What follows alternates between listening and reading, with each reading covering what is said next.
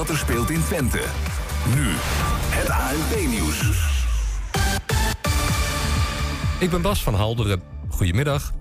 We mogen over twee weken misschien weer een terrasje pikken. Dat is een van de versoepelingen waar het kabinet op dit moment over nadenkt. Dat bevestigen Haagse bronnen aan het A N P. In de plannen mogen we aan het eind van de maand ook weer op een normale manier winkelen en komt er een einde aan de avondklok. Het afgelopen etmaal zijn er meer nieuwe coronabesmettingen gemeld dan gisteren. Het waren er dik zesduizend vierhonderd, een stijging van achthonderddertig. Maar het is wel fors onder het weekgemiddelde. In de ziekenhuizen kwamen er zestig coronapatiënten bij. Dat zijn er in totaal nu bijna vijfentwintighonderdzestig. Dat is het hoogste aantal in drie maanden. Zeker zeventig zorginstellingen in ons land worden gerund door criminelen die kwetsbare bewoners inzetten bij drugshandel en witwassen. En er zijn ook verhalen dat ze in de prostitutie moeten werken, meldt R T L Nieuws. De criminele zorginstellingen zitten in het hele land en er zou nauwelijks zicht zijn op deze vorm van ondermijning. En er is een run ontstaan op een plek voor het Fieldlab-evenement volgende week in de Utrechtse horeca. Mensen die een tijdslot willen boeken in een van de vijf cafés komen er op de website niet door, want die is overbelast. Het experiment in Utrecht duurt vier dagen en er is plek voor duizend kroegbezoekers per dag. En dan nog het weer. Wisselend bewolkt en er kan nog een bui vallen. De wind neemt af in kracht en morgen is het op de meeste plaatsen droog. De middagtemperatuur dan acht graden. En tot zover het A N P-nieuws. één Twente. één Twente. Weet wat er speelt in Twente. Iedere dag praten we hierbij over alles wat er in Twente gebeurt. Via radio, tv en online. één Twente. één Twente. één Twente. Het binnenbad van het Aquadrome blijft dicht deze zomer. De reden: werkzaamheden aan de leidingen die onlangs al kapot bleken. Schaapherder Mieke Bode ziet steeds meer mensen met loslopende honden in de natuur. Ja, dat is leuk voor die honden, maar niet voor haar schapen. V V D'er Joost Nijhuis die wil geen windmolens in Enschede, want ze zijn een gevaar voor de gezondheid. Maar ja, is hij geen roepende in de woestijn? En Tactus bestuurder Ruud, uh, Ruud Rutte legt uit waarom ze een vierentwintig uurs opvang willen realiseren aan de Deldenerstraat in Hengelo. Het is woensdag zeven april en dit is één Twente vandaag. Ja, ineens was daar gisteravond bijzonder sportnieuws voor Twente. De N N Mission Marathon wordt dit jaar niet gelopen in Hamburg, maar in Enschede. En dat is niet zomaar een marathon. 's Werelds allerbeste marathonloper van het moment, Eliud Kipchoge, die zal aan de start verschijnen. zeventig lopers uit de absolute wereldtop zullen er een gooi doen naar de kwalificatie voor de Olympische Spelen in Japan deze zomer. Wanneer dat gaat gebeuren? achttien april, de dag dat eigenlijk de Enschede Marathon zou zijn. Dat ging niet door, maar nu speelt de organisatie van die Enschede Marathon wel een belangrijke rol in de organisatie van die N N Mission Marathon. In de studio is Sandra Melief, directeur van Enschede Marathon. Sandra, goedemiddag. Goedemiddag. Ja, corona kan ook nog iets goeds brengen, joh. Ja, ja. Ja, het is, het komt, uiteindelijk komt het als een boemerang uh, weer bij ons terug. We zijn in uh, december, januari zijn we bezig geweest om die elite naar Enschede uh, te halen. Uh, dat heeft ook wel uh, toen in de krant uh, gestaan. Uh, we hadden een, uh, nou, toch wel echt een, een behoorlijk gat in de begroting. Ook met name omdat we de overige marathonlopers niet konden toelaten. En die zouden wel echt voor een groot deel van de funding uh, gaan zorgen. Uh, en we hadden een hele grote concurrent in onze nek hijgen. En dat was, uh, was Hamburg. Dus we durfden het eigenlijk niet aan. Want we dachten van ja, dat is toch een te grote jongen. En uh, daar gaan alle toppers naartoe. Dus uh, we moeten hem helaas uh, laten gaan. En uh, nou, het, ik vind het nog steeds ongelooflijk onwerkelijk dat, uh, dat dit uiteindelijk toch in Enschede gaat plaatsvinden. Ontzettend benieuwd hoe dat, hoe dat uiteindelijk ongeveer achter de schermen is gegaan. Misschien komen we daar zo, zo nog op. Allereerst toch ook wel oh, gefeliciteerd. Het Dank is, je wel. Het is, uh, ja. uh, fanta- ik zag het gisteravond binnenkomen. Ik dacht, hè, lees ik dit nou goed? Uh, Kipchoge is de, de eerste man die onder de twee uur de marathon liep. Ooit. Hè? Die loopt gewoon straks in onze achtertuin ja. op Airport Twente. Ja. Ja, hoe, hoe blij uh, ben je daarmee? Ja, heel erg blij. En ik heb uh, mezelf gisteren echt drie keer in mijn arm geknepen. En, en ik heb nog steeds een gevoel van onwerkelijkheid. En uh, ja, ontzettend trots ook uh, dat wij, uh, ja, dat wij het, het podium, dat wij uh, gastheer en vrouw mogen zijn voor deze mooie club uh, atleten. Is dat nou toevallig dat dat ook op achttien april... want de Enschede Marathon zou op achttien april zijn. Nu is het de uh, Nationale Nederlanden, de N N Mission Marathon geworden. Is ja. dat toevallig of is dat uh, niet toevallig? Dat ja, het is de N N Mission uh, Marathon uh, Hamburg was het. En het is nu de N N Mission Marathon Enschede. Ja. En ja, dat is toevallig. Dat dat, uh, want hij zou plaatsvinden op elf april in Hamburg. En uh, nou, de autoriteiten daar hebben gezegd, dat doen we niet vanwege COVID. Uh, toen heeft de organisatie Global gezegd van nou, dan gaan we hem uitstellen. En uh, ze hebben meteen een stip op de horizon gezet. Omdat de atleten natuurlijk gewoon wel uh, een vooruitzicht nodig hebben. Uh, dus ze hebben gezegd achttien april. En hoe we het gaan doen, uh, ja, uh, we moeten op zoek naar een, een, nieuw, uh, een nieuwe plek waar we dat kunnen gaan doen. Ja, dus de organisatie van die marathon, die ke- zag van ja, Hamburg kan het niet doen. Wie dan wel? Wie dan wel? Maar en toen was het niet zo dat jij dacht, nou, ik heb nog wel een heel blik vrijwilligers dat zeg maar op achttien april de agenda leeg had staan. Hier ben ik. Wat maakt nou dat ze voor Enschede hebben gekozen? Nou, ik heb ze gebeld en uh, vrijdagmiddag om één uur. Zo van, nou, klopt dit? Ik heb het gehoord. Uh, jullie zijn op zoek naar een nieuwe locatie. Ik heb gehoord dat jullie drie locaties in Nederland op het oog... afgelopen vrijdag. Afgelopen vrijdag. Drie locaties in Nederland op het oog hebben en één in Duitsland. En uh, wat nou als ik het hier in Enschede voor elkaar krijg? En toen hebben ze gezegd, nou, daar hebben wij wel oren naar. En um, nou, dat heeft een, een, een middag geduurd. En uh, daar zie je dan ook de kracht van Twente. Hè? Dus uh, de, de korte lijnen. Het is, dit is echt uh, wel uh, Twente in optima forma. Dat uh, ze waren, uh, ja, ze waren onder de indruk van uh, de snelheid waarmee we dit hebben kunnen regelen.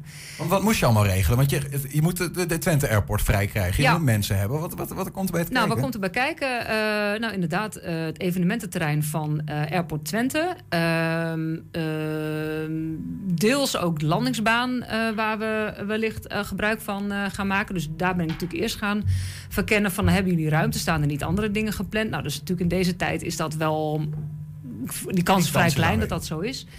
Uh, en ik ben met, uh, met burgemeester en wethouders en veiligheidsregio uh, gaan, uh, gaan schakelen. Of god luisteren, wij hebben echt iets heel gaafs wat we kunnen doen. En hoe mooi is uh, dit om in Twente te laten plaatsvinden.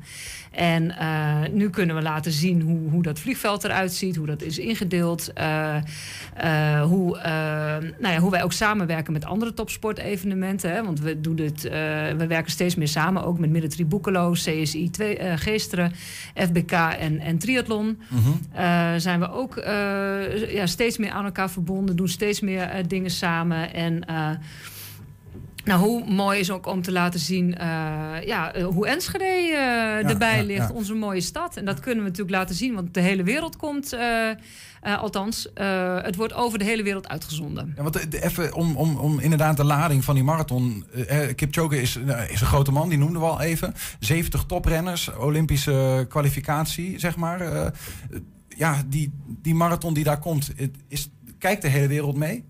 Uh, ja, de hele wereld kijkt mee. Ja, ja, ja. De, de, de topsportwereld kijkt mee. En wat ja. gaan ze dan zien? Want we hebben een luchthaventerrein. Ja. Uh, ja, de, de, kijk, in Enschede heb je een heel parcours van tweeënveertig kilometer. Wat je, en dan kom je nooit langs dezelfde plek. Ja, misschien twee keer.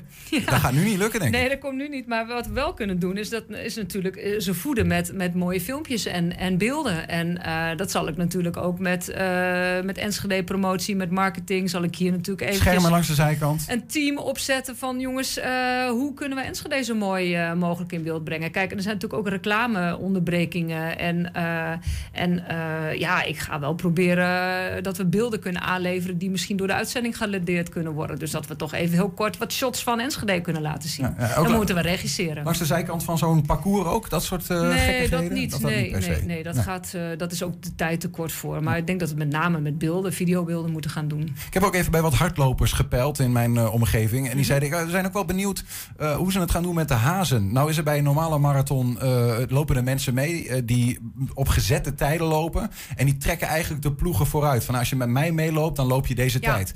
En um, uh, ja, dit soort lopers lopen heel erg hard. Mm-hmm. Dus de hazen komen maar een klein stukje mee soms. Uh, heb, krijg je die, hoe, hoe ga je dat doen? Komen de Nederlandse hazen en wie dan? Ja, ik, dat is een goede vraag. Weet ik eigenlijk nog helemaal niet. Uh, ja, normaal gesproken werkt het inderdaad uh, zo. Het uh, zal met klokken. Ik, ik verwacht ook dat, dat er een motorrijder mee gaat rijden die wel uh, de tijd uh, mee, meeloopt. Oké, okay, dus ja. die, die gaat, mag dat zomaar? Nou, er zijn wel motorrijders bij, dat ja, sowieso. Ja. Uh, en ook auto's, volgauto's. Um, maar dat is een goede vraag, ik, ah, ik, uh, want wie houdt hem bij inderdaad? Ja. En hoe ga je ervoor zorgen dat Kipchoge zijn uh, persoonlijke record uh, op, in Enschede gaat verbeteren? Dat zou toch ja, mooi zijn? Ja, ja, nou dat is de, gelukkig, ik moet heel eerlijk zeggen, echt gelukkig uh, hoef ik me daar niet mee bezig te houden. um, ja, we, we, al even de vraag beantwoord van ja, waarom kozen ze nou Enschede, Twente? Mm. We hebben blijkbaar een goed staaltje samenwerking laten zien. En het, uh, misschien is het een open deur, maar waarom doen jullie dit eigenlijk? Waarom, waarom, waarom vind je het belangrijk om je aan te bieden? Uh, nou ja, wat ik al zei, we hebben geprobeerd in uh, het begin van het jaar om, om die marathon naar ons toe te halen. En als je dan ergens de deur op een kier ziet staan, ja, dan uh, en je hebt natuurlijk alle mogelijkheden hier ook wel verkend. En je weet ook wel dat je het aan kunt. En mm-hmm. we hebben natuurlijk een, een professionele organisatie hier, hier staan. Uh, dus ik, ik, ik vond het een, een once in a lifetime opportunity. Ik denk, dit moeten we gewoon gaan proberen. Ja. En, uh, nou ja, en dat dat dan ook nog lukt, dat is, uh, dat is fantastisch natuurlijk. Ja. Ja. Zit, zit ook een beetje prestige achter? Gewoon... Uh... Ja, natuurlijk. Het is ook wel om te laten zien wat we, wat we in huis uh, hebben. En hoe mooi... Weet je, we hebben altijd hele snelle lopers aan de start staan. Hè. We halen ze uit... Het zijn natuurlijk dames en daar betalen we voor. En die halen we uit, uh, met name uit Afrika. Uh, en daar moeten we veel geld voor betalen. En dat zijn mm, goede lopers. Maar dat is, ja, af en toe zit daar een... En dat zijn ook de ruwe diamanten, daar zetten we altijd op in. En af en toe er zit er eens eentje bij. Die blinkt dan later uit. Hè. En die heeft dan een soort... aanloopperiode, die heeft dan een, een uh, ja, die heeft dan een soort, uh, nou, een, een, ja, hoe zeg, die is in Enschede begonnen. Mm-hmm. Hè, dus dat is dan een, dus dan is later een grote naam geworden en heeft ook ooit in Enschede gelopen. Daar moet ontzettend veel geld betaald worden voor, uh, voor toplopers en. Um, Die worden hier nu gewoon in de schoot geworpen. Wij moeten echt ontzettend ons best doen om, uh, nou, om sowieso om het geld bij elkaar te krijgen om zo'n toploper uh, naar binnen te halen. Dat is altijd een issue, want het organiseren van het evenement kost natuurlijk al heel veel geld. Laat staan dat jij nog een, een dikke prijzenpot of startgeld hebt voor, uh, voor, voor de atleet. Hoe graag ik het ook zou willen, maar daar is soms het geld niet voor. Mm-hmm. En, uh, en nu heb je de kans uh, om de, de, de, de beste atleten ter wereld naar, naar, naar Enschede te halen. Ja. Nou, dat vergeten we nooit weer met z'n allen. En je bent al op de luchthaven, dus ze kunnen daar ja. iemand anders. Ja, nee, ja, ik weet niet of dat zo gaat. Nee. Maar um, de, de, toch ook nog een kleine kritische noot die we meteen met dit nieuws uh, vanuit de uh, lopende Enschedeër, Twentenaar za- uh, zagen komen. Van ja, dat is wel mooi, hè? Maar wanneer kunnen wij nou? Want mm-hmm. zij kunnen niet meelopen. Nee. Heeft de Enschede Marathon iets in petto voor later in het jaar voor de recreatieve loop?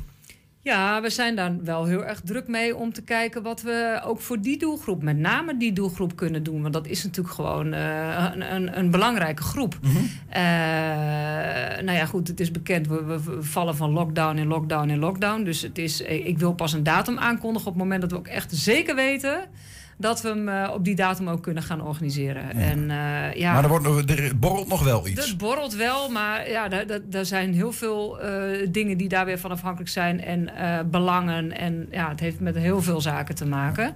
Maar we doen er altijd alles aan om uh, het iedereen zo goed mogelijk naar de zin te maken. En daar worden we ook heel, heel blij van. Van tienduizend, uh, vijf kilometer, tienduizend, uh, of de, de tien kilometer, de halve marathon, uh, de kidsrun. Ja, ja, geweldig. En dat is een stadsfeestje. Tot slot, uh, Sandra, uh, tijdens ons gesprek, uh, wat niet zo heel lang heeft geduurd, heeft jouw telefoon denk ik minimaal twee keer uh, gebliept. Jij vertelde al even, je bent ontzettend druk. Wat, wat, wat, wat speelt er nu allemaal?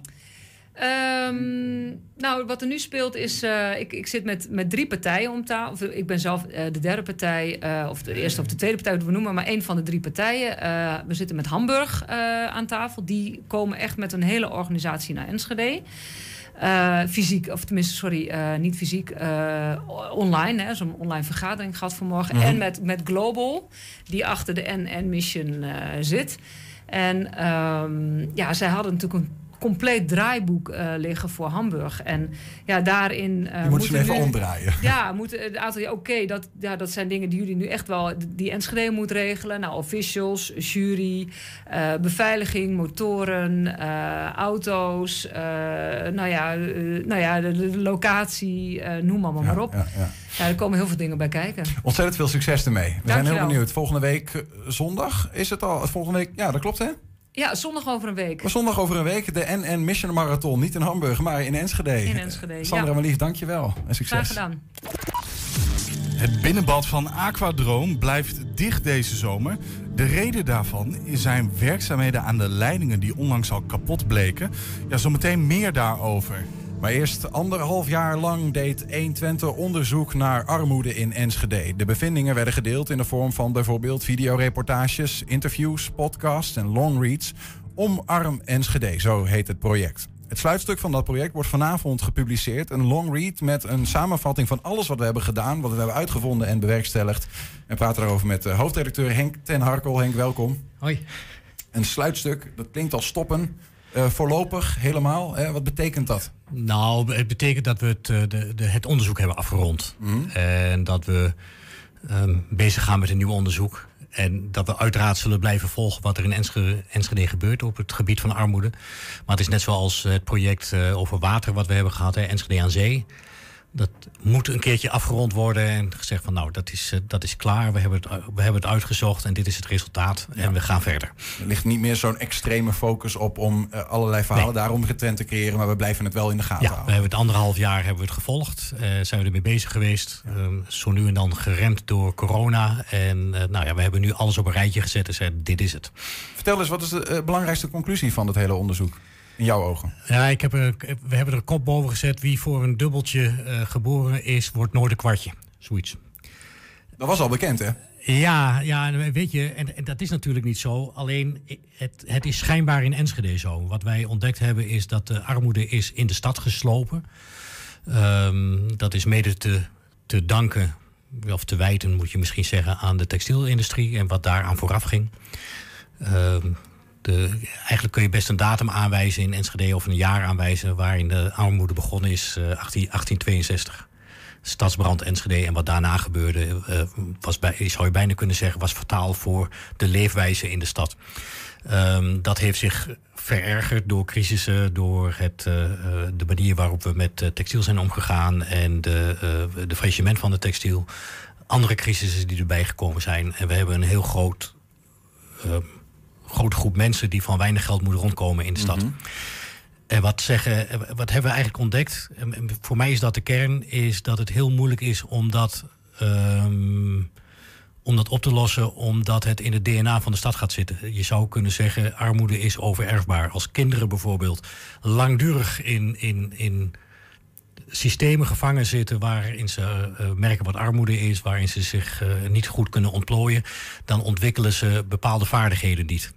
Dat zit hem in de hersenen. Gewoon bepaalde contactjes worden dan niet gelegd. Wat wil zeggen dat uh, als je eenmaal generaties hebt die altijd onder die omstandigheden hebben geleefd, dat die kinderen dat ook uh, meekrijgen.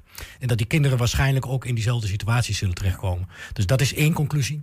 Tweede conclusie is, wij liggen op de verkeerde plek. Enschede ligt gewoon verkeerd. Uh, we, kunnen niet, we kunnen geen externe hulp ver, ver, verwachten, zodat wij er beter van worden. Zodat we uh, uh, het economische verkeer wat beter op gang kunnen krijgen. Dat moeten we allemaal zelf oplossen.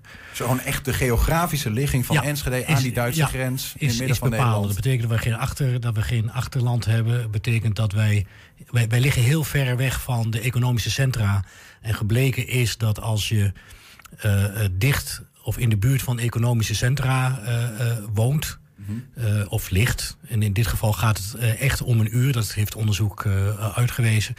Dan uh, profiteer je daar niet van. Uh, we hebben dat een beetje vergeleken met Tilburg. Uh, Tilburg ligt uh, tussen allerlei steden die al goede economische centra zijn en profiteert daarvan. Enschede heeft, het dichtstbijzijnde is, is um, Arnhem, Nijmegen en Utrecht, Amersfoort. En dat ligt gewoon te ver weg. Dus we, we groeien op in armoede door uh, uh, textiel. We komen hierheen ja. met weinig.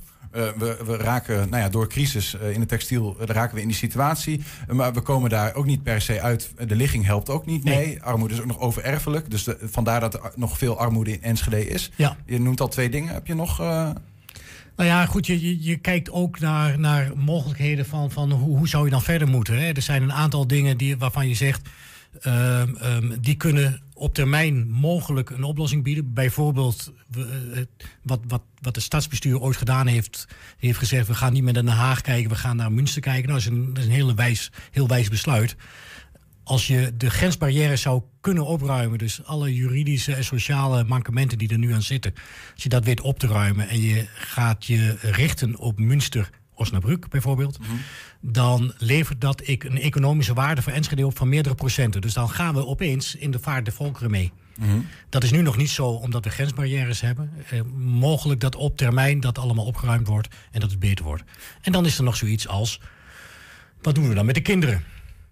Een onderzoeker zegt, uh, ja, als we kinderen langdurig in een soort ghettovorming of in een buurten blijven verzorgen, die, die, uh, waar ze steeds maar weer in aanraking komen met dezelfde groep mensen die altijd in wat armoedige omstandigheden leven, komen ze er niet uit. Wat je moet doen is, gooi Enschede open, Uh, zorg dat, dat je mengt, dat er mengvormen zijn in woningen. En ook kruisbestuiving. Op, ja, en ook op scholen, zodat de mensen, dat ze andere indrukken krijgen. Dus dat is, zou ook op de lange termijn een oplossing kunnen zijn. Ja, en het, en het gemeentelijk ingrijpen is natuurlijk ook zoiets, hè. Um, Enschede wilde maximaal streng zijn omdat ze geen geld had voor de, de armen en de uitkering, de mensen die van de uitkering leefden in Enschede. Nou ja, dat, dat ik, in het, ons onderzoek is wel voor mijn gevoel aangetoond dat dat uh, um, destructief is voor die mensen. Ja. Je helpt ze dus niet verder, maar je drukt ze nog wat steviger in de put. Ja, daar is gedurende ons onderzoek kwam ook de toeslagaffaire steeds ja. meer los. En die zagen we wel wat parallellen tussen ja, een ja, en ander. Ja. En kwamen ook de andere verhalen van boodschappen, mevrouw uit, nou even de naam kwijt van ja. het dorp. Maar dat speelt in meerdere uh, steden. Ja. Daar, daar is uiteindelijk, uh, heeft de omroep wel heel erg veel op, uh, op geprikt. Hè? Niet nou ja, te veel? Dat, ja nee, nee, nee, voor mijn gevoel niet te veel. Dat, dat, zal, dat zullen de ambtenaren en de gemeentebestuurders zullen dat uh, ni- mij niet nazeggen, want die vonden dat we er veel te veel aandacht aan hebben besteed. Maar weet je, als je tegenstand ontdekt en zegt van ja, dit, dit is liever niet wat um, de gemeente wil, namelijk dat we dit uit, goed uitzoeken, dat we daarmee aan de slag zijn, mm-hmm. uh, dan krijg je daar wat tegenstand van. En juist die tegenstand maakt dat je zegt van nou, dan willen we het nog uitzoeken, nou willen we het uitzoeken ook. En dat is ook bijna het enige waar je op korte termijn iets kun, mee kunt doen. Hè? Dus het beleid van de gemeente bepaalt of mensen gelukkig worden in de stad. En of de leefwijze wordt veranderd. Dat is iets wat je, als je het ja, bijna van vandaag op morgen kunt veranderen. Als, je dat, als daar de politieke wil voor is. Um, afstand, ja. Hoe, hoe verminder je dat? Ja, dan moet je zorgen dat de, dat de N S zorgt dat de, dat er snellere treinen gaan lopen, zodat de afstand naar Utrecht en Amersfoort wordt verminderd. Mm-hmm. Dat betekent dat je de A één, gelukkig hebben ze dat nu gedaan, uh, vierbaans, uh, vierbaans weg wordt, zodat je wat sneller op kunt schieten. Betekent dat je naar Münster, misschien moet, dat willen de Duitsers ook heel graag, ja. ook een vierbaans weg willen hebben. Dus dat, maar dat is allemaal lange termijn werk. Het, voor nu is het dus zo, we hebben dit onderzoek gedaan. De, de aanbevelingen die jij net noemt, even op een rij. Uh, ja, die leggen we eigenlijk uh, ter kennisgeving ja. neer. En nu is het aan de politiek om daar verder iets mee te doen. Nou ja, kijk, we, we hebben het onderzoek gepleegd. Je, ja, ik, als je de longread leest, die zullen we echt heel veel duidelijk op een plek uh, eventjes vasthouden. Um, ja, dan kun je een goede achternamiddag Uh, mee bezig. En dan krijg je een indruk van wat er in Enschede met armoede aan de hand is. En trek je conclusies. En uh, nou, misschien trek je wel dezelfde conclusies als wij. Ja. Tot slot, Henk. Uh, we gaan we eind, dit gesprek eigenlijk eindigen met het begin. Dat zou ik graag willen. Het heeft een begin. Ook armoede in Enschede heeft een ja. begin. Je noemde dat al even. En een uh, wijk die daar een sleutelrol speelde is de Krim. Ja. Uh, afgeleide daarvan later de Gaskrim in Enschede. Onze verslaggever Laura die ging um, nou ja, ergens in dit project op bezoek bij Benno Hendriks. De man die ooit nog in die Gaskrim woonde. Ja, en het leuke is, dat is voor mij de kern van het hele... He, ons, ons hele onderzoek geweest, wat, wat deze Benno Hendriks allemaal zegt. Nou, we gaan het, we gaan het kijken. Henk, dankjewel voor jouw verhaal. De longread uh, met de hele samenvatting van het project is vanavond te zien op ja. honderdtwintig punt n l. Laten we kijken naar Benno Hendriks. Eigenlijk kortom, een hele nauwe gemeenschap waar een buitenstaander eigenlijk niet tussen kwam. Ik uh, ben Benno Hendriks, oud-bewoner van de vroegere Gaskrim. Daarvoor had je de Krim. Veel familieleden zijn van de oude Krim, van de binnenstad, gaan wonen hier in de Gaskrim. Ik denk vaak met weemoed terug. Soms word ik er wel eens somber van, van die vervlogen tijden. Wat de een niet had, dat deelde je met de andere. Dus uh, de kleren gingen van waar ze uitgegroeid waren, gingen naar gezinnen met kleinere kinderen, die daar weer gebruik van konden maken van de kleren. Het eten werd uh, gemaakt, als er een pannetje soep over was, dat ging naar de buren. Of naar de andere kant, of wat. En zo was het met alles. Het was eigenlijk één grote familie. Dit is het, uh, de oude Gaskrim is eigenlijk aan die kant. Dus daar gaan we nu eventjes uh, richting naartoe. We gaan even iets verder.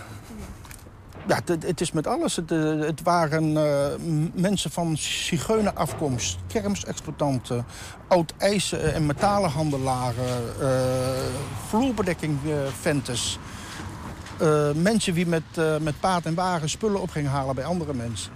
Daar, die straat daar, dat uh, was de Eeftingsweg. Die kwam uit op de Gasfabriekstraat. En dan hadden we daar aan die kant de Lippinghofweg.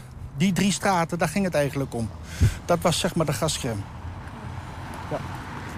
Daarachter dat uh, witte gebouw, daar had je zeg maar een soort clubhuis. Dat was Don Bosco, was dat.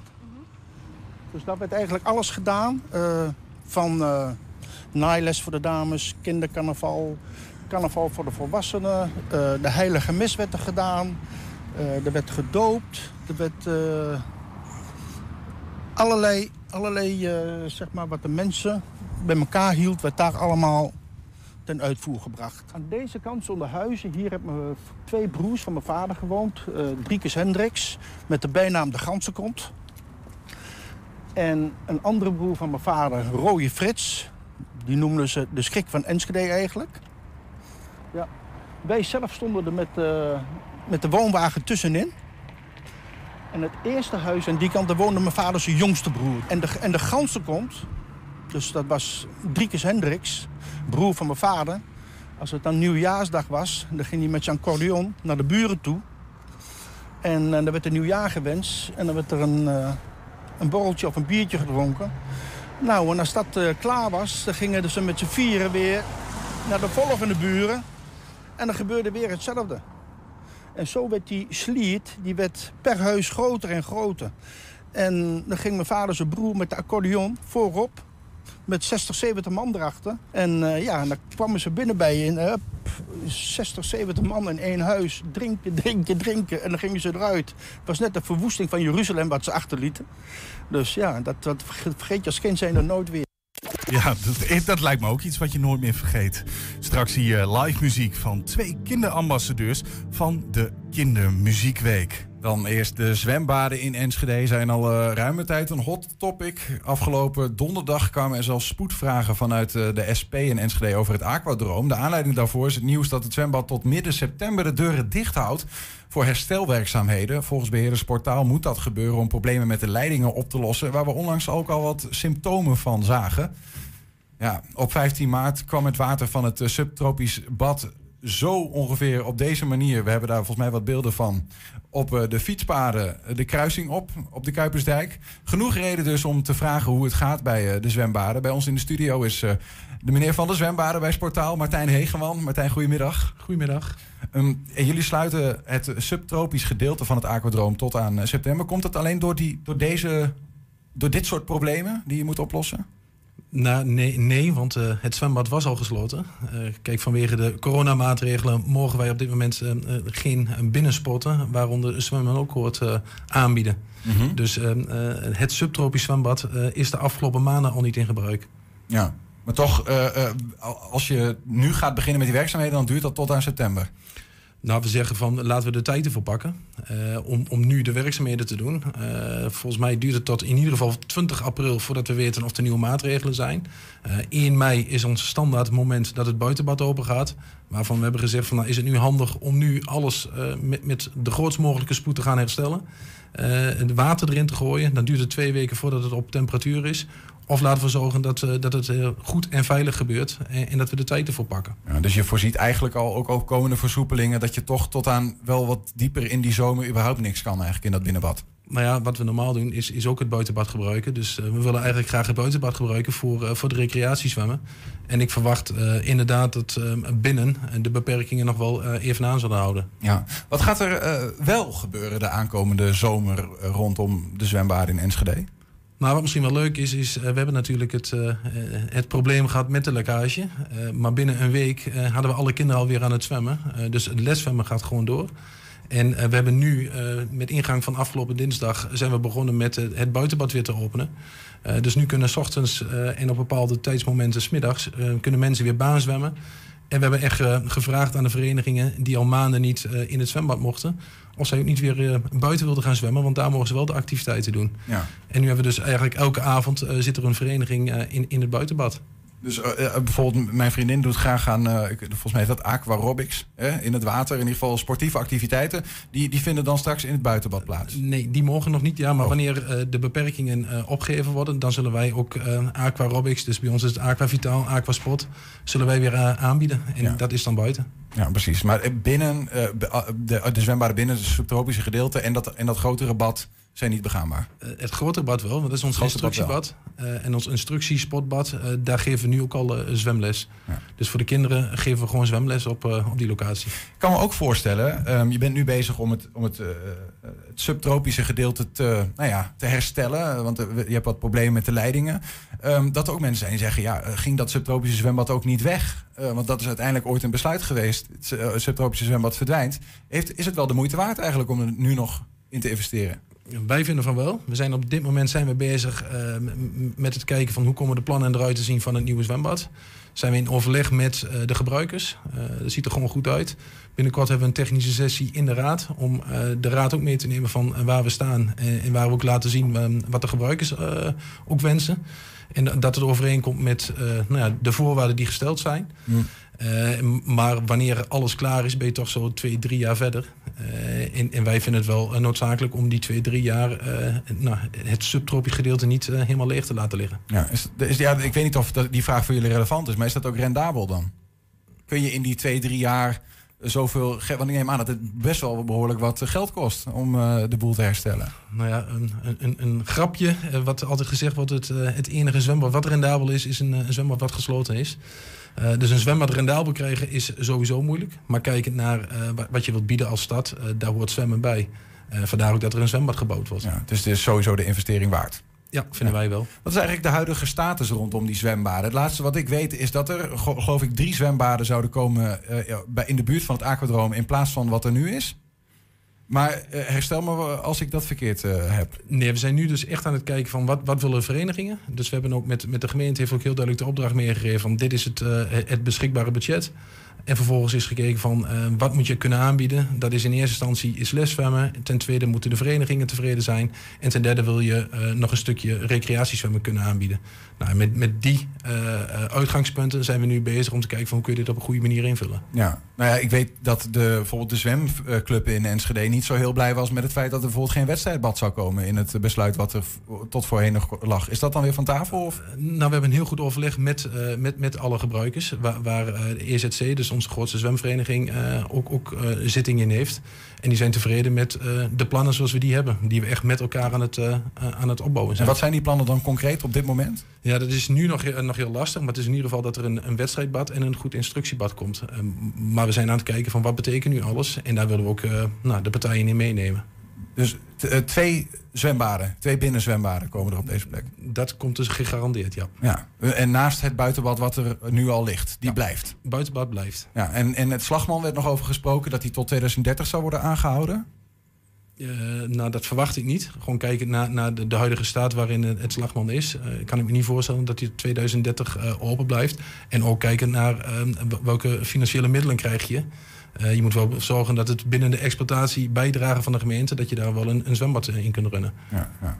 En de, de, de situatie waar je over praat met eventueel in ieder geval twee nieuwe binnenzwembaden op de plek van het Aquadrome nu, dan hebben we het even planningstechnisch uh, over no, nog tot zeker drie, vier jaar voordat we daar iets van gaan zien. Ja, dat klopt. Ja. Um, nou nee, voordat je wat gaat zien. Fysiek. Maar we zijn natuurlijk wel ver met, met de plannen. En, en we verwachten met een, een, een kleine maand dat we de raad kunnen informeren. Uh, met een technische sessie van wat eigenlijk onze plannen zijn. En als we daar groen licht op krijgen, dan kun je ook, uh, kunnen we ook snel verder gaan en, en meer info gaan verstrekken. Ja, maar dan fysiek zien we dat dus over drie, vier jaar. En fysiek betekent, uh, ja, je, hebt, je hebt een bouwperiode. Ja, uh, een vergunning op traject. Ja. Dus, dus je gaat eerst een heel traject in.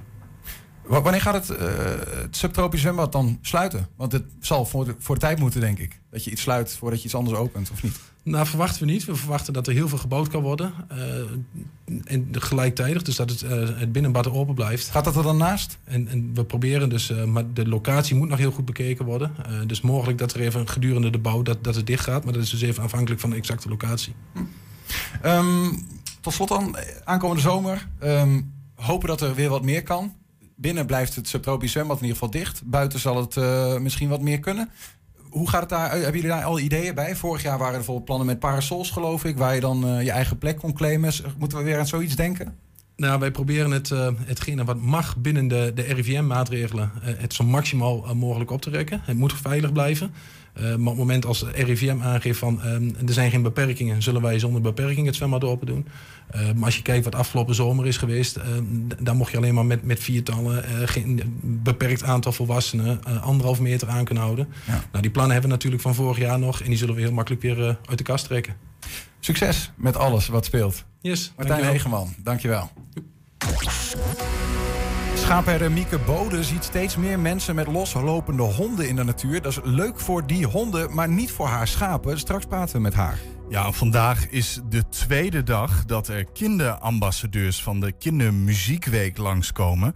En uh, uh, ons een act brengen om zo aandacht te vragen voor deze week. Bij ons in de studio zijn Oleg en Vera, die ons wel iets heel speciaals gaan brengen. Uh, in de tussentijd, Niels, uh, sta jij al in de studio? Ja, zeker. En ik zag net uh, Oleg en Vera hier in de studio heel snel naar hun plek uh, snellen. Ja. Oh, we zijn aan de beurt. Ja. Welkom, wat leuk dat jullie er zijn. Ja. Hi. Hallo. Uh, hoi. Um, hey Oleg, uh, ja. Vind je het spannend? Hoe zal ik dat zeggen? Ja. Hoe zal ik het zeggen? Ja. En, en, en Vera? Kort maar krachtig. Uh, een beetje. Hey Vera, hoe kom jij er nou bij om kinderambassadeur van de Kindermuziekweek te worden? Uh, nou, ik kom er niet echt bij. Ik vond het gewoon leuk om te doen. Ik dacht, muziek... Uh, Uh, acteren vond ik best wel leuk. Muziek vind ik leuk, dus... Ja, maar dat doe je op dit moment ook al, gewoon als ja, hobby? Ja. Wat doe je dan?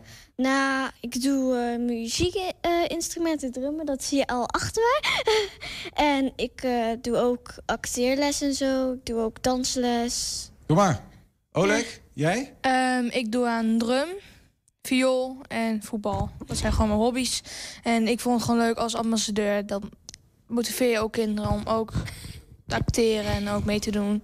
Jij speelt viool, hè, zeg je ja, al? Ja, dat zei ik al, ja. Heb je, heb, je, heb je wel eens mensen in je omgeving of kinderen van jouw leven zeggen... viool, joh, uh, uh, uh, waarom speel je geen gitaar uh, of weet ik wat? Die dat een beetje gek vinden of niet? Nee, nee? Die echt in mijn buurt. Nee. Nee. Wat is er zo mooi aan viool spelen? Uh, die klank vind ik vooral. En de uitdaging van viool moet je goed kijken met die snaren en met die vingers. De uitdaging de baard. Dus zeg maar, uh, ja. een... Uh, uitdaging met de vingers ja, dus en een vooral... mooi geluid. Ja. Hey, volgende week dan is die Kindermuziekweek.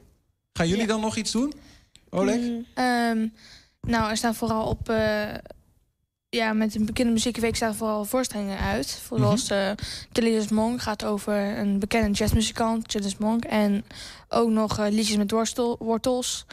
Dat en... zijn dat is, zeg maar twee muzikanten die over de hele wereld uh, liedjes met wortels echt tot leven laten komen. Dat is best wel gaaf om te zien. En, en op de uh... website staat daar.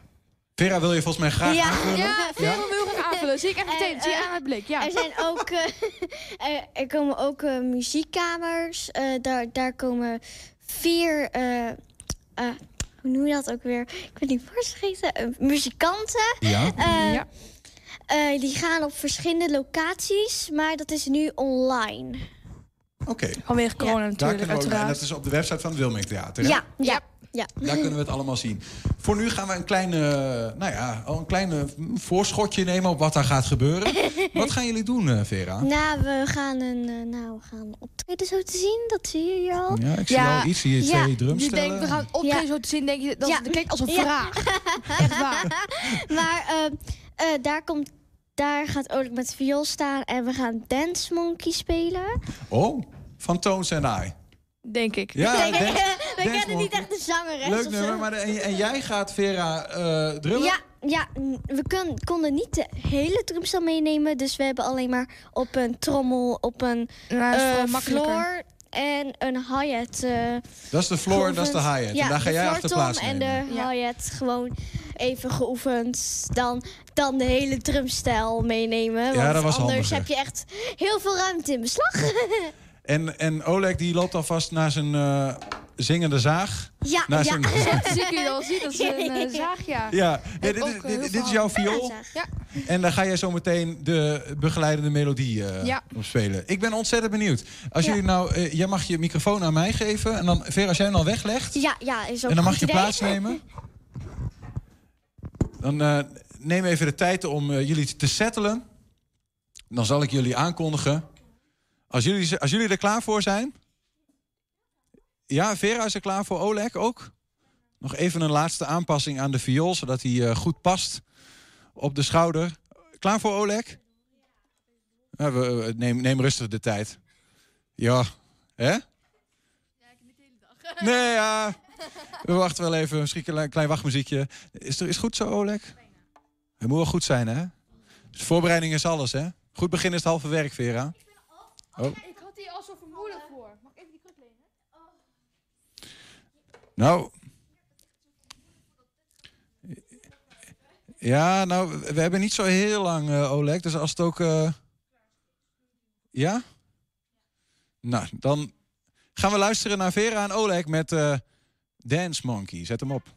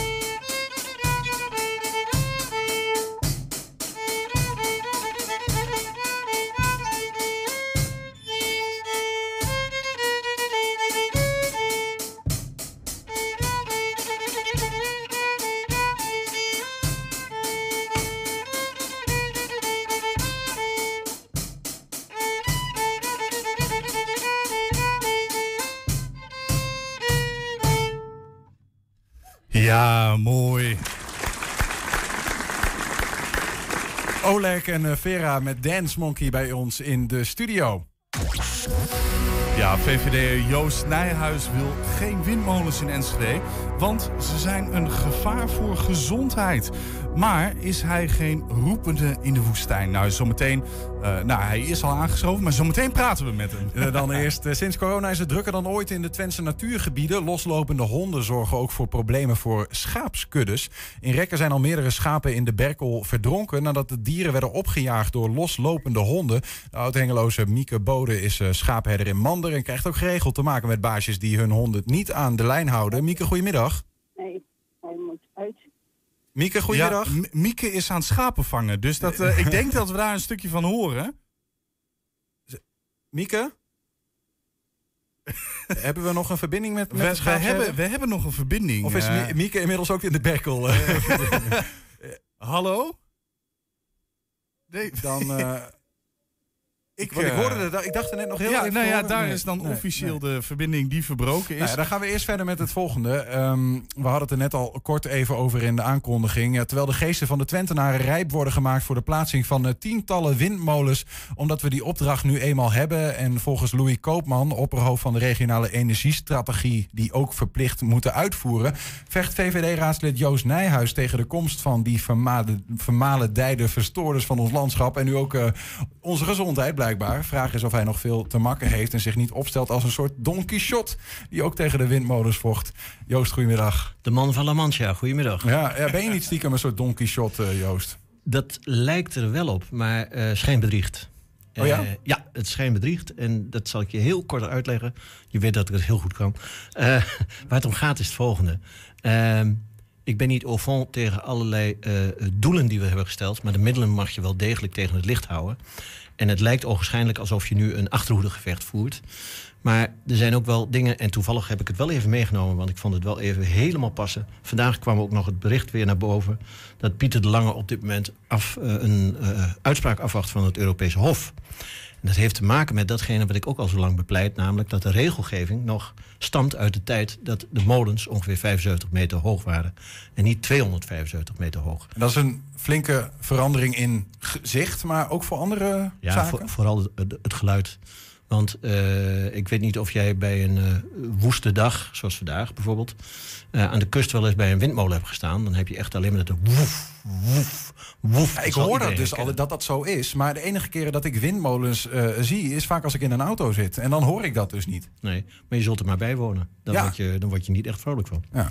En het uh, frappante is dat ultrasonore geluiden veel verder dragen dan wij normaal uh, zeg maar bewust waarnemen. Maar je ziet dus wel dat slaapstoornissen, noem maar op, daar van een gevolg zijn.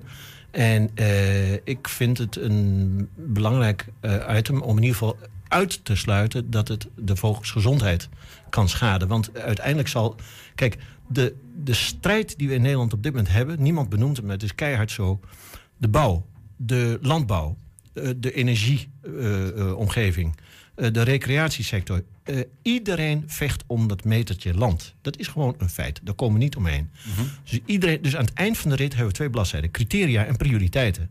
En als je dan gaat kijken of de volksgezondheid misschien uh, ondergeschikt wordt gemaakt aan een duurzaamheidsagenda, dan word ik zenuwachtig. En je weet, je kent me, het gaat mij niet dat wij niet de akkoorden van Parijs niet willen naleven. Maar ik vind wel dat, dat we sommige middelen aan de kaak moeten stellen. Is het zo veilig? Is het zo goed? Ik bedoel, ik hoor tegenstanders van uh, diepe geothermie ook zeggen, ja, maar het is niet veilig. Onzin, kun je ook, uit, kun je ook verklaren, moet je ook bewijzen. Mm-hmm. Maar hetzelfde geldt hiervoor natuurlijk. Is het veilig? Nou, we hebben geen bewijs dat het niet veilig is. En vandaar dat ik ook vragen stel, die gewoon hout snijden. Ja. En in aansluiting zijn op meer dan honderd medici die dus die vragen nu ook op brief hebben gesteld. Nee, en je bent ook niet de enige trouwens. Hè? In Enschede zijn uh, de vragen die jij stelt aan het college ook ondertekend door C D A, P V V, Enschede Anders en Democratisch Platform. Nou, Enschede Anders heeft zich uiteindelijk teruggetrokken omdat ze zei van, ik wil eigenlijk helemaal geen windmolens. Oké, okay, nou, dat is een, dat is een uitdruk. Nou, oké, okay, prima. Oké, okay, en dan kun je nog steeds vragen hebben over de gezondheidsrisico's uh, ja, vond ik, daarvan. Vond ik wel, ja. Maar dus even jouw vragen, die gaan vooral over van, ja, we, laten we nou in ieder geval in kaart brengen wat de eventuele um, pro's en cons zijn. Wat ik zo belangrijk vind is, uh, je moet twee dingen tegen elkaar afwegen. Uh, heigerigheid en snelheid en, en uh, nou, apocalyptische beelden versus uh, common sense. En even toch een keer een onderzoek doen of inderdaad dit een schadelijk middel is. Ja. Want dan kunnen we ons nog de, onze toevlucht nemen tot andere middelen. Ja, is dat ook echt, zeg maar, is het in jouw stoutste dromen mogelijk dat de gemeente Enschede, dat, dat er straks geen enkele windmolen hier staat? Of is dit ook voor je gevoel wel een beetje vechten tegen de bierkaai? Nou, het grappige is, dat zei ik net nog tegen jouw collega Henk. Um, in, in tweeduizend zeventien, nee, sorry, uh, ja, tweeduizend zeventien was ik degene bij een heftige raadsvergadering. Dat heeft ons denk ik als V V D nog een zetel gekost. Toen wij juist ons niet zo absoluut opstelden en zeiden van, windmolens van een bepaalde omvang moeten gewoon mogelijk zijn. Mm-hmm. Ook voor eigen gebruik en noem maar op. Daarmee heb ik ook bewezen dat wij als partij, en ook ikzelf, niet opvallen tegen het verhaal windmolen is, maar wel de buitenproportionaliteit en de uh, ernstige zaken die dat ten gevolge kan hebben. Ja, ja. Um, het, toch is er wel, want dat, dat is de hele tijd het, het, het, um, het dubbele aan dit verhaal. Er is ook een opdracht. En uh, hè, Nederland moet iets met zon en wind. En de regionale energiestrategie zet daar ook ja. op in. Nou, dus uh, we worden straks gewoon gevraagd, ja, uh, uh, regel het maar. Het mag als bekend worden verondersteld dat ik daarmee inderdaad... Dat is wel een beetje Don Quixote in de zin van... ik stel me enorm te weer tegen het feit dat wij in de regionale energiestrategie... alleen maar mogen kiezen uit wind of zon. Mm-hmm. Terwijl er inmiddels al veel andere zaken zijn die we ook kunnen inzetten... die veel minder ook NIMBY-effecten, hè, dus not in my backyard effecten hebben. Ja. En ik vind dus het helemaal fout van uh, de regering... dat we wel oneindig veel uh, subsidies verlenen aan steeds grotere windmolens. Want ik weet niet of je de discussie in uh, Enschede hebt gevolgd... dat wij met z'n allen bereid waren om drie windmolens rondom de haven te plaatsen.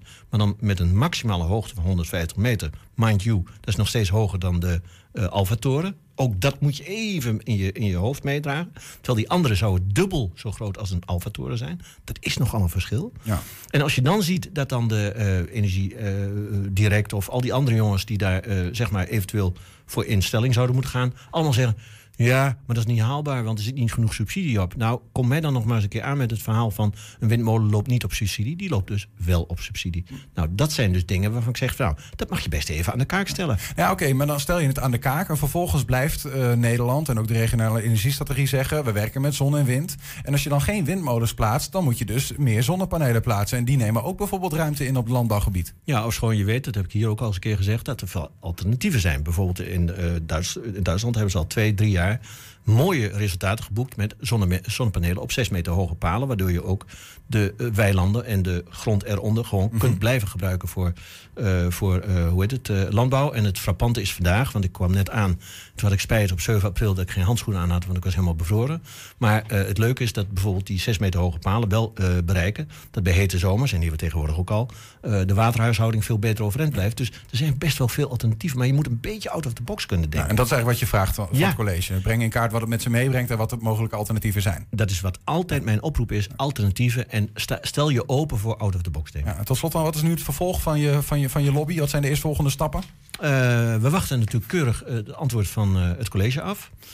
Um, en ondertussen ben ik natuurlijk ongelooflijk benieuwd... wat het Europees Hof gaat zeggen. Want zoals jij net zei, van onomkeerbaar... ja, maar we zijn wel een Europees land. Dus stel dat het Europees Hof tot uitspraken komt... dan zou de wereld... Die uitspraken gaan over... Die gaan dus over uh, de wetmatigheid, windmolens in strijd met Europees recht. Ah. Het zou zelfs kunnen zijn dat windmolens die al geplaatst zijn... door het uh, Europees uh, Hof uh, onwettelijk worden verklaard. En dan krijgen we hele bijzondere tijden. Het gaat over de gezondheidsrisico's die ze ja. met meebrengen. Ja. ja, in ieder geval de... de, de, de um, uh, de criteria die gesteld worden. En dus daarmee ook weer uh, de gezondheid die daar aan gekoppeld mag zijn. Joost, dankjewel voor je uitleg en uh, succes. En we zien je de volgende keer weer. Als Graag gedaan, de volgende stap in, dit, uh, in deze strijd uh, zich aandient. Te allen tijden bereid om als man van La Mancha terug te keren. Kijk. Kijk heel even naar mijn collega Julian. Uh, want, ja. uh, we, hoe gaan we dat doen? Want we hebben onze bestuurder van Tactus ook aan de aan Daar de, gaan aan wij naartoe. Daar gaan we naartoe. Nou, Tactus Verslavingszorg die wil op een locatie langs de Deldenerstraat in Hengelo... een uh, vierentwintig uurs opvang realiseren voor mensen die langdurig verslaafd zijn... aan alcohol en drugs. Na bezwaren van omwonenden over die specifieke plek... kijken gemeente en Tactus nu ook naar een alternatieve locatie... of alternatieve locaties. We hebben via Zoom contact met Ruud Rutte. Hij is bestuurder bij Tactus. Goedemiddag, Ruud. Goedemiddag. Je bent al heel wat jaren bestuurder van Tactus. Die, die reacties van omwonenden, die, die, we hadden het net over windmolens, not in my backyard. Die zullen jullie ook wel eens horen, toch? Ik ken niet anders. Maar wat denk je dan als je dan zulke reacties krijgt op dit specifieke project? Van nou goed, dan gaan we weer, uh, moeten maar weer uitleggen dat we toch niet zo gevaarlijk zijn. Of wat gaat er dan gebeuren? Ja, ja het, is, het is zo jammer. Hè? Het, het is zo jammer dat mensen er zo uh, bang voor zijn dat dat gebeurt. Dat daar overlast van komt. Ik weet uit ervaring dat dat niet zo is, maar uh, daar word je niet altijd op geloofd. Hè? Mensen gaan toch uit van het worst case scenario. En bovendien, ja, ze willen geen gedonder uh, in de buurt. Uh, dus ze verzetten zich daar met hand en tand tegen. Uh, ja, dat is gewoon heel jammer, want je hebt het wel ook gewoon over een... Er wordt steeds gesproken over opvang. Het is gewoon een woonvoorziening hè, voor vijfentwintig uh, mensen uit Hengelo uh, om ze goed te laten wonen en goed te laten leven. Maar is het onterecht, die zorgen die buurtbewoners dan hebben? Um, wij willen geen overlast uh, in de omgeving van onze voorzieningen. Uh, en wij zijn ook, ja, ik, ik vergelijk het wel eens vaak, wij, wij zijn een soort brandweer die verweten wordt dat er vuur is. Uh, want overal waar vuur is, daar is de brandweer ook te zien. Ja. Um, maar uh, wij zijn juist van het blussen. Uh. Wij gaan geen mensen naar Hengelo brengen, wij... gaan mensen in Hengelo betere woon- en zorg bieden. Mm. Waardoor, als ze al overlast plegen, dat steeds minder gaan doen. Ja. De reden dat Tactus uh, naar Hengelo kijkt voor zo'n opvang voor langdurig verslaafden is dat Hengelo eigenlijk nog, ook nog geen locatie heeft. Hè? Terwijl die verslaafden er wel zijn, de mensen die verslaafd zijn in Hengelo. En uh, de vraag is nou, hoe, hoe belangrijk is het dat die mensen in hun eigen omgeving worden opgevangen? In zijn algemeenheid is het belangrijk dat mensen gewoon kunnen wonen daar waar ze leven. Daar waar ze vandaan komen, daar waar ze van zijn. Daar waar ze ook een contact kunnen opbouwen, een, een natje en een droogje hebben. En als mensen dat niet hebben, ja, dan, en ze hebben ernstige problemen, ja, dan raken ze steeds dieper in de put en steeds ernstiger in de problemen. En dan kun je zelfs op het punt uitkomen waarin mensen ook uh, overlast gaan veroorzaken voor een omgeving. Ja. Uh, dus je moet juist het tegenovergestelde doen. Je moet mensen een, uh, een goede opvang bieden, een goede woonvoorziening uh, bieden op de plek waar ze leven, waar ze wonen. Waar ze ook thuis horen. En dan hebben jullie binnen Hengelo gekozen voor die specifieke locatie aan de Deldenerstraat, naast het borsthuis, het verpleeghuis. Uh, is er een bijzondere reden waarom precies die locatie in beeld is? Nou, ik zou je zeggen, dit soort locaties zetten we meestal midden in woonwijken of midden in het stadscentrum. Of zelfs naast uh, het gemeentehuis. Uh, en dat doen we uh, uh, omdat de... hoe normaler de omgeving is, hoe, minder, uh, uh, hoe, hoe beter zo'n, zo'n voorziening functioneert. Uh, alleen in Hengelo is het gewoon niet gelukt om een goede... Want je hebt best een groot pand nodig, mm-hmm. voor vijfentwintig woonvoorzieningen. Het is gewoon niet gelukt om in Hengelo een, uh, een goed alternatief te vinden in een woonwijk of in het stadscentrum. Ja, dan is het juist in Hengelo vrij logisch om uit te wijken naar het gezondheidspark. Omdat dat gezondheidspark nou ook niet zo ver van woonwijken en van de stadscentrum vandaan is. En ook gespecialiseerd is in, in gezondheidszorgvoorzieningen. Ja. Dus na enige twijfel en, en, en nadenken heb ik gezegd, nou, misschien is die plek die dan toch in ieder geval grenst aan een woonwijk en niet al te ver is van het stadscentrum, misschien is dat dan toch nog wel een redelijk alternatief. Het is eigenlijk al een uitwijkmogelijkheid. Ja. Ja. Ja. En, en toch is hier dan weer uh, onrust van mensen die z- toch, ja, zich wat ongerust maken. Uh, wat, wat, wat doet u dan eigenlijk? Hoe zorgt u ervoor dat mensen weer wat gerust worden gesteld? Hebt u bijvoorbeeld voorbeelden van uh, andere plekken waar u zegt inderdaad... hey, op andere plaatsen staat zo'n opvang midden in een woonwijk... en gaat dat hartstikke goed? Of wat, wat doet u daarmee? Nou, meestal uh, gaan we mensen gewoon goed uitleggen hoe het werkt... en waarom we dat doen. Uh, het vraagt van onze kant ook wel een klein beetje doorzetten... Hè? En ook van de gemeente.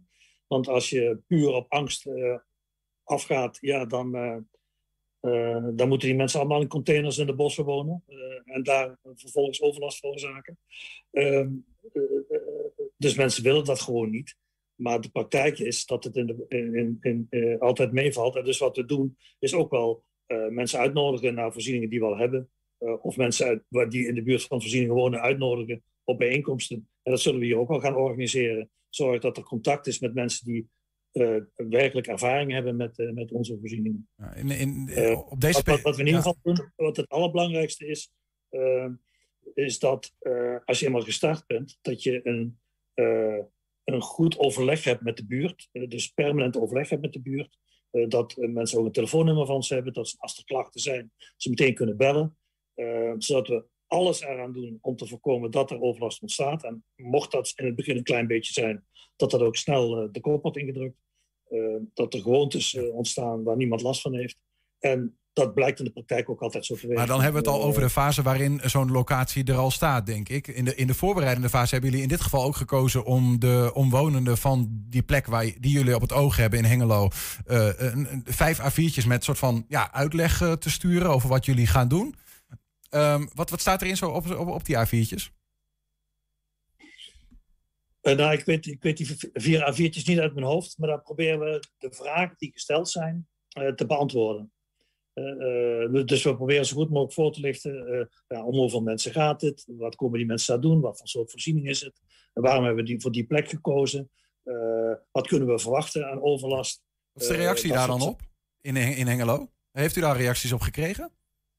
Ik zelf nog niet. Uh, het is op dit moment iets rustiger. Op internet zie je van alles voorbij komen. Maar uh, op dit moment uh, uh, zijn we ook, uh, is het wat rustiger. Ook omdat we gezegd hebben, nou, we zijn best bereid om naar een alternatief te kijken. Maar we stellen wel voorwaarden aan een alternatief.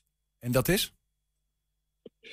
Nou ja, uh, kijk, als, als mensen gaan procederen en, en het kost wat kost proberen tegen te houden, dan is Nederland uh, zo georganiseerd dat mensen dat ook al jarenlang kunnen tegenhouden.